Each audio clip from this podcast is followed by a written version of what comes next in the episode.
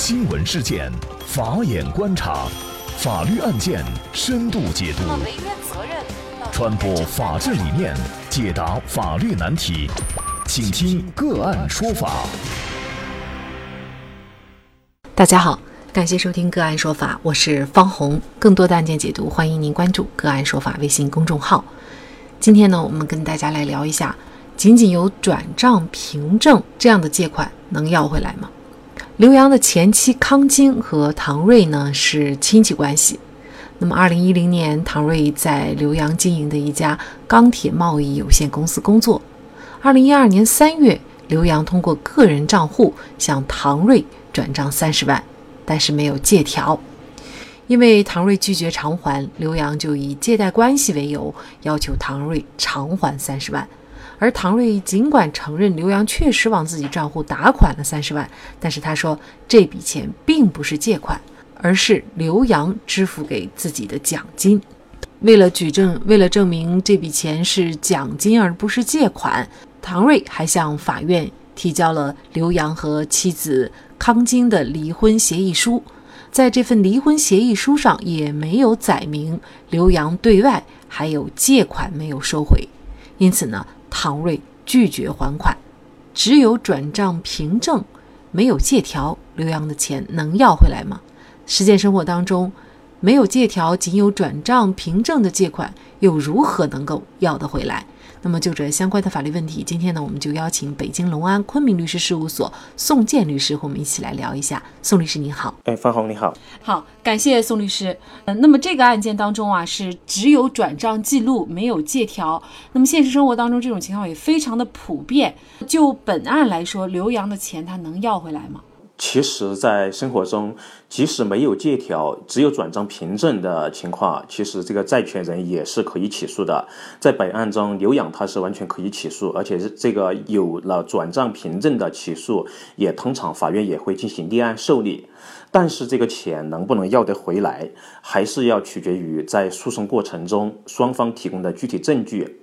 在本案中，刘洋他只提供了转账凭证。被告方唐瑞呢，他进行了抗辩，他认为这个不借款，而是刘洋代他的公司支付给唐瑞的奖金。提出了这个抗辩的情况下，最终能不能要得回来，还是取决于双方的证据了。如果说唐瑞能够提供证据来动摇法官的。对于这个债权的一个确信，就使这个债权处于一个真伪不明的状态。这样的话，是刘洋就比较被动，这个钱就很难要得回来。但如果说唐瑞没有提供出证据来进行抗辩，那刘洋这个钱是可以要得回来的。尤其是对于刘洋，因为他是起诉的一方哈，追债的一方，那么叫谁主张谁举证。那么既然他想要回这笔钱，说是借款，那么他就必须要证明这笔三十万的款项不是奖金，而是借款。那么唐瑞提出是奖金，也就是说，在这种情况下，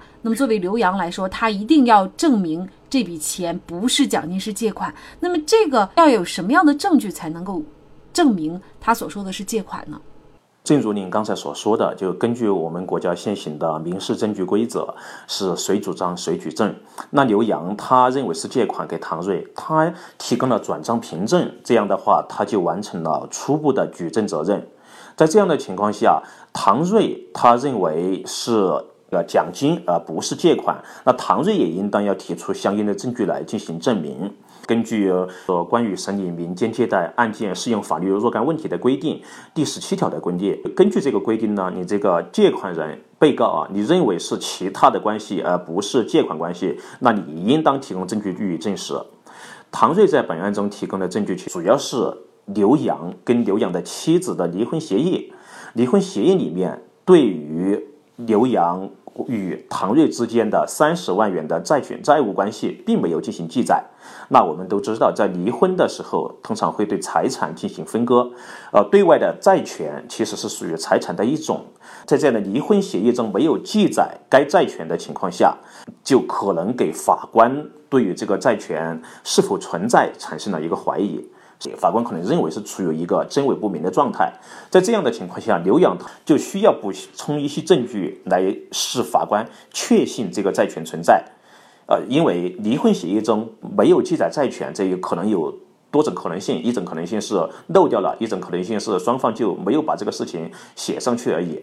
但是呢，刘洋需要补充其他证据来证明。那你比如说，像本案中刘洋他可以补充的证据的思路有几方面，一方面可以说，如果他的前妻同意，就出来跟他作证。就证实了当时的确是借款，只是双方就进行了口头约定，没有写在补充协议中，认为没必要写。那这样的话也是一种证明。当然呢，还有可能有其他的证明，例如说他之前向被告唐瑞进行了一些催讨，啊，如果有电话录音或者是微信、短信聊天的记录，这些都可以的。当然，第三方人证也可以。总之，就是他需要提供一个证据来。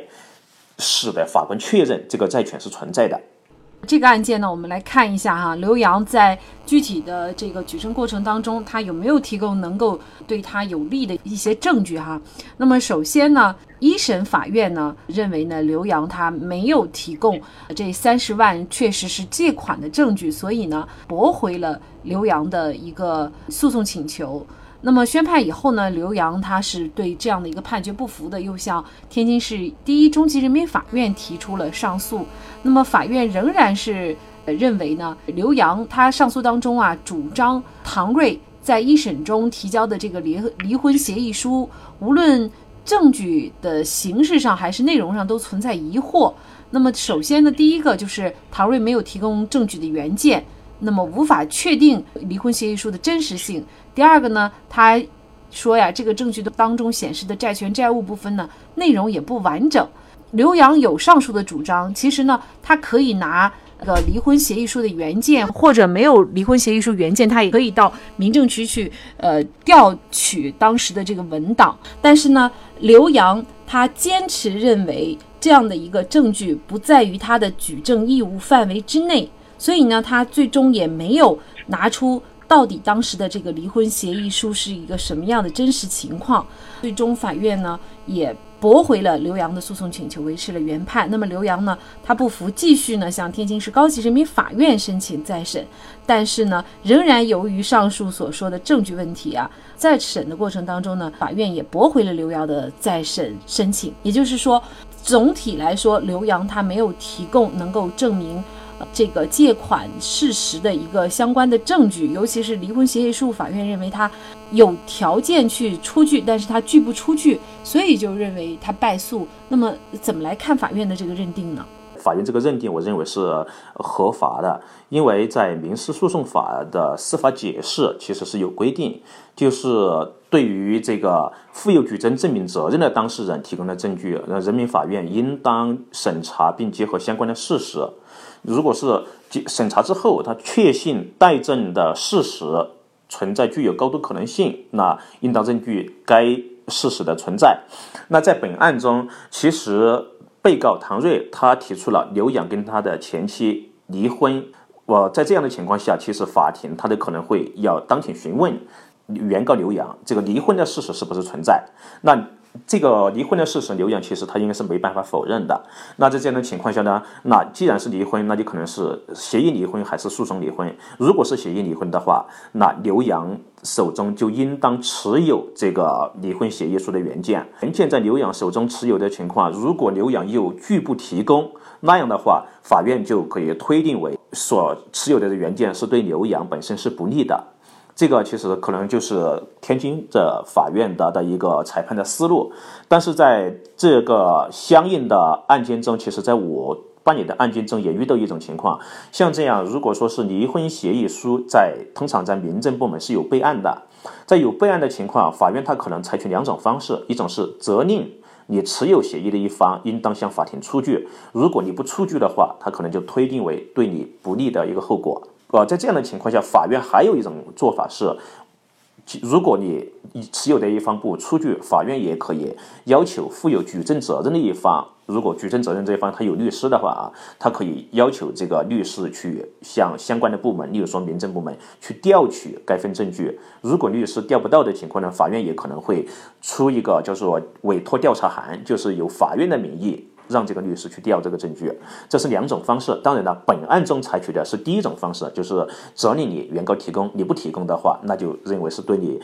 有不利的后果，把这个不利的后果就赋予给原告刘洋这一方。所以呢，这个证据非常重要哈。呃，刘洋最终呢，是因为没有提供到相应的关键证据，最后啊，这个三十万块钱就没要回来。那么我们从法律事实上来认定，这个也就不能算是他的一个借款了。那么现实生活当中呢，其实很多情况呢，呃，都是只有转账记录，但是呢，没有借条。那么这种情况下，呃，如果要回钱，可能在证据的收集上需要注意哪些问题？呃，也请宋律师给我们做一个提醒。呃，好的。呃，在此之前，我也想再就明确关于这个案件再确明确一点，就是其实这个法院他也并没有确认这三十万元就是奖金。作为被告唐瑞来说，他只需要动摇法官的对于这个债权是否存在，使这个债权债务关系处于一个真伪不明的状态，被告唐瑞就可以达到他的诉讼目的了。因为你谁主张谁举证，目前是你原告来起诉被告，但这个案件。双方的证据来看，谁的证据都不足以让法官完全确信，那这个关系债权债务关系处于真伪不明不明，那法官也就没有理由来支持你原告。呃，因此呢，在这样这样的一个案件，其实可以给我们很多启示。第一点就是我们在借款出去的时候，其实最好是要有书面的相关的文书，例如说收条，还有借款的协议、借条这些。最好是有一个完全配套的文书，但如果说当时签的时候可能是亲戚朋友关系不好意思，或者是什么关系不太方便签订书面的文书的情况下，那只有转账记录。我们其实可以有呃几种方式来做哈。首先，第一个是在转账的过程中直接把那个备注转账的转款出去就有个备注是什么用途嘛，把那个用途备注成为是出借款项，那就是。表明是我借出去的款项，这样的话，你这个转账凭证就有一个原始的记记录，啊，这是一种。第二种是在转账之后，你可以通过一些书面的，例如说短信、电话录音这种方式来向对方、向借款人要求他偿还。如果说在短信或者是微信聊天或者是电话录音里面，这个借款人已经明确表述了这个钱我会什么什么时候还，我只是目前没有能力来还。只要做出类似于确认这个款项是借款的一个意思表示，那么。其实对于原告来说，他提起诉讼的时候的证据就相对来说就比较充分了，法院也会相应的进行一个说维护这个债权利益的一个判决。但是如果说就像本案这个刘洋这个情况，如果说双方除了疑似的借款关系以外，还存在其他的一个关系，例如说本案的被告曾经在原告的公司里面工作，有其他的关系的话，那当。被告有对原告不利的证据，而原告又没有办法去补足对自己有利的证据的情况的话，那原告败诉的几率是很高的。一直以来呢，都流行这样一句话，叫“欠钱的是大爷，借钱的是孙子”。